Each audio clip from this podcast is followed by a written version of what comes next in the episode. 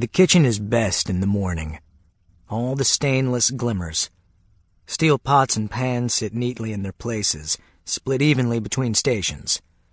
Small wares are filed away in bains-marie and bus tubs, stacked on metro racks and families.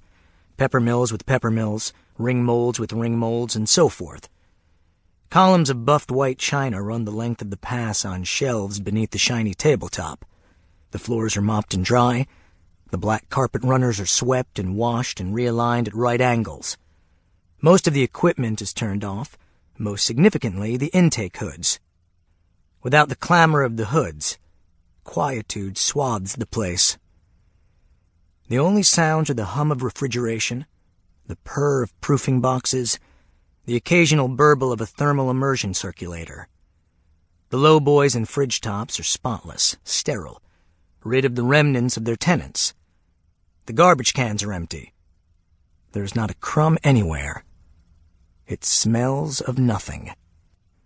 The place might even seem abandoned if it weren't for today's prep lists dangling from the ticket racks above each station scrawled agendas on POS strips and dupe pad shits, which the cooks put together at the end of every dinner service.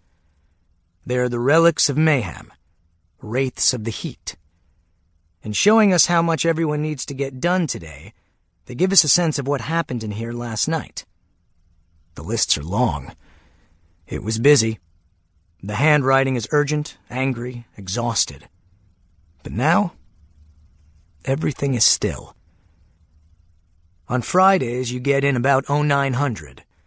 As you make your way through the service entrance, a cool bar of sunlight shines in from the loading dock, lighting your way down the back corridor toward the kitchen. Deliveries have begun to arrive.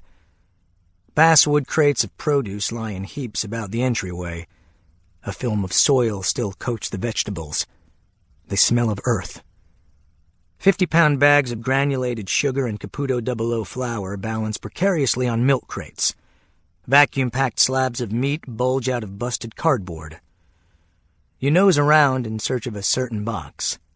In it, you find what you desire Sicilian pistachios, argan oil, Pedro Jimenez vinegar, brie nata cheese.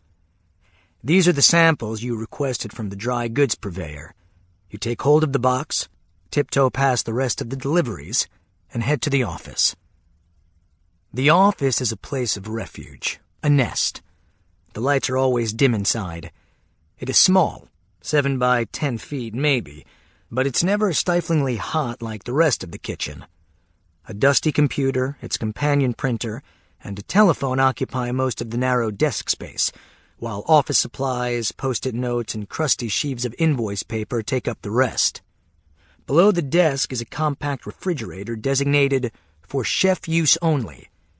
It holds safe the chef's supply of expensive perishables rare cheese, white truffles, Osetra caviar, bottarga, fine wine, sparkling water, snacks. Sometimes there'll be beers in there. In such cases, there'll also be a cold cache of Gatorade or Pedialyte for re-upping electrolytes. Alongside the refrigerator is the all-purpose drawer, which contains pens and scratch pads, first aid kits, burn spray, ibuprofen, pink bismuth, and deodorant, as well as a generous supply of baby powder and diaper rash ointment, which help keep the chafing at bay and stave off the tinea. At the edge of the desk is the closet, overstuffed with chef whites, black slacks, aprons, clogs, and knife kits. Shelves of cookbooks adorn the wall's highest reaches, and below them hangs a mosaic of clipboards fitted with inventory sheets, order guides, banquet event orders, and standard operating procedures. One of the clipboards, the one with your name on it, holds a near infinity of papers. On each sheet is a list of things to do, things to order, things to burn out, people to call, emails to send, menus to study, menus to proofread, menus to write, menus to invent. You try not to look at your clipboard first thing in the morning.